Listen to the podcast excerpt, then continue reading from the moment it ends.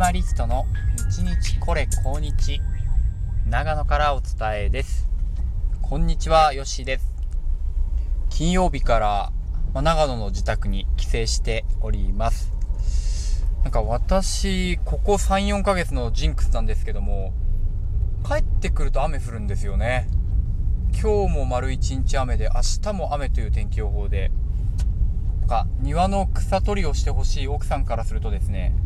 なんであなたは帰ってくると雨を降らすのっていうことを常々言われております。まあ、確かにね、これ前の週に帰ってれば降ってなかったんですけどね、なんか降る時に帰ってます。はい。というわけで、まあこんな雨の中ですね、ちょっと買い出しに行きがてら、えー、車中で録音をしていると、収録をしております。今日ですね、ちょっと経験した、まあ、家族と出かけた場所の話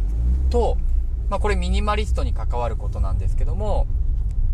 まあ、こういう場所が増えたらいいなっていうお話をします。えー、今日行ったのはですね、午前中なんですけども、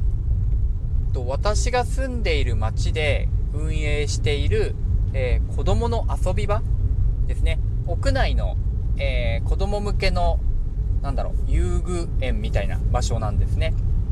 もともと、えっ、ー、と、イトーヨーカドーかな？何かが入ってた建物なんですけども、まあ、それが、まあ、ちょっと田舎だってことで撤退しまして、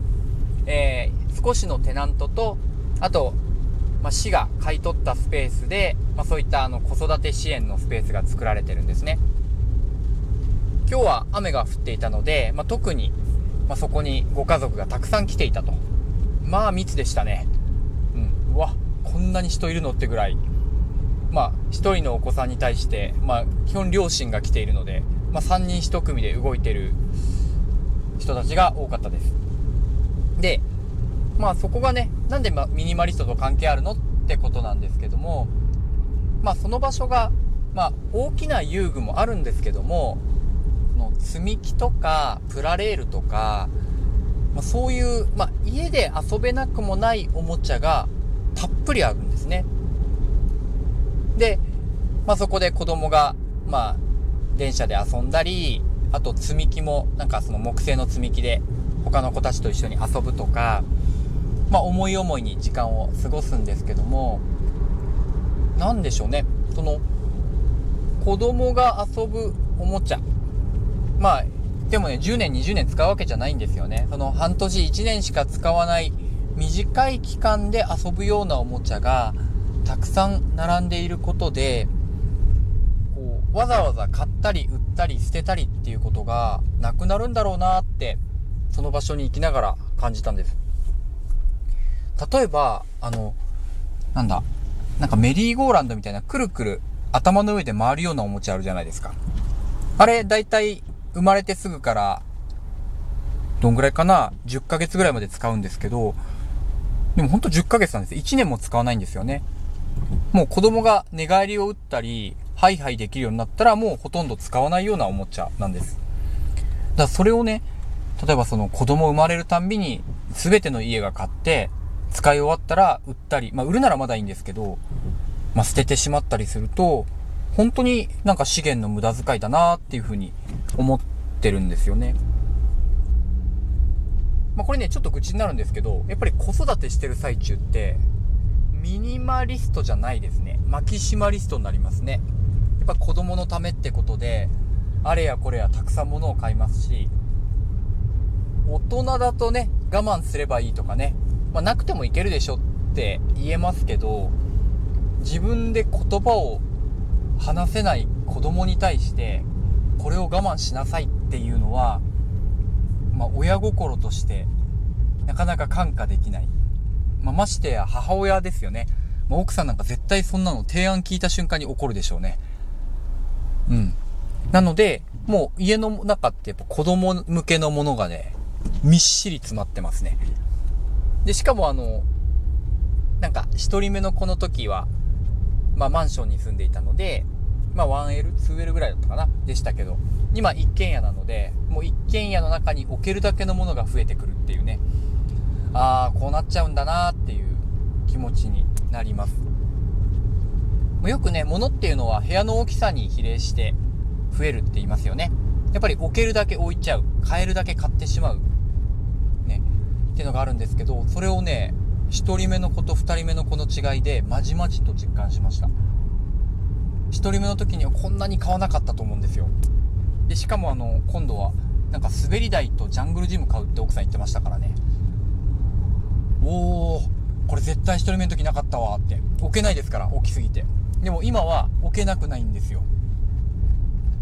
うん。なのでね、だからその、自分の部屋が例えば広く取れたとして、そこに何も置かないっていうスタイルは、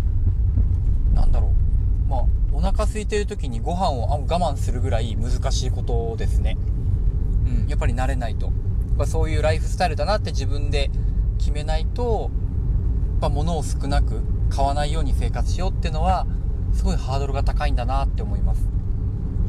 はい。だからね、そういう点では、あの、今ちょっと家族の話が出てるんで広げようと思うんですけど、うちの娘がちょっとあのミニマリストに感化されてるなっって思うのがですね、あの、あんまり物を欲しがらないんですよね。例えばお土産とかでもなんか欲しいものあるって言うと、うん、なんでもいいけど、消え物がいいなって言うんですよね。消え物。これミニマリスト用語ですよね。ミニ、消え物。あの、要は残らないもの。例えばお守りとかね、タペストリーとかだと残っちゃいますけど、食べるものとかね、調味料とかだと減らないじゃない。あの、食べたら終わりじゃないですか。そういうものを、えー、消え物って言うんですが、まあ、お土産はそういうものがいいってね、言うんですよね。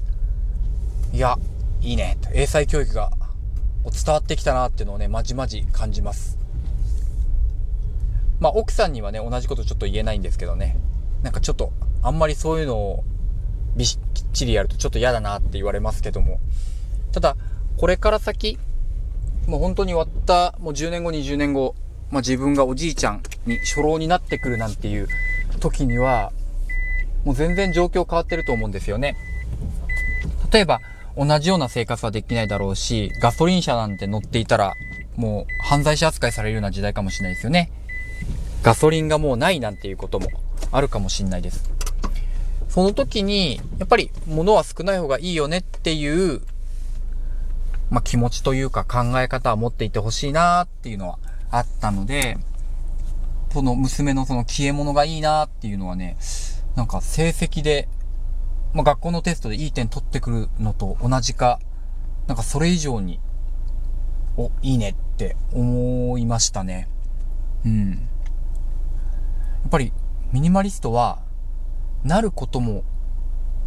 なんかその、なかなか機会がないときっかけ持てないですけど、人に伝えるっていうのが本当に難しいです。はい。やっぱり職場では、なんか珍しい人だなーってね、と珍しい目で見られちゃいますよね。うん。場合によって変な人って言われちゃいますよね。なんか、ヨッシーさんって変な人ですね、みたいな言われちゃうんですけど、まあ自分の中では本当に理由があって、って根拠があって、え、だって物持ちすぎるとろくでもないじゃないのってなるんだけど、やっぱりそこがピンとこないですよね。あ、やっぱり経験したことないとわかんないのかなとは思うけど、じゃあ一回全員経験しなさいよって言ってもできないですよね。うん。だから、その、ひどい目見たとかね、すごいストレス溜めちゃったことがない人でも、あ、確かにちょっと物減らした方がいいかもしれないって思えるような話まあ、私の場合、その娘はちょっと分かってくれましたけど、その娘以外にね、少なくとも奥さんにはうまく伝わってないので、うん、なんか、まあ、説得できるというか、なんか同意してもらえる落としどころっていうものをもっと考えたいなと思ってます。でも皆さんあれですよね。物持ちすぎると片付けとかめんどくさくないですか？シンプルに。あれが足りない、これ買わなきゃいけないとかね。買わなきゃいけないっていうもう発想自体でアウトなんですけど、うん。なかなか難しいですね。ミニマリストの道は、一日にしてならずというところでございます。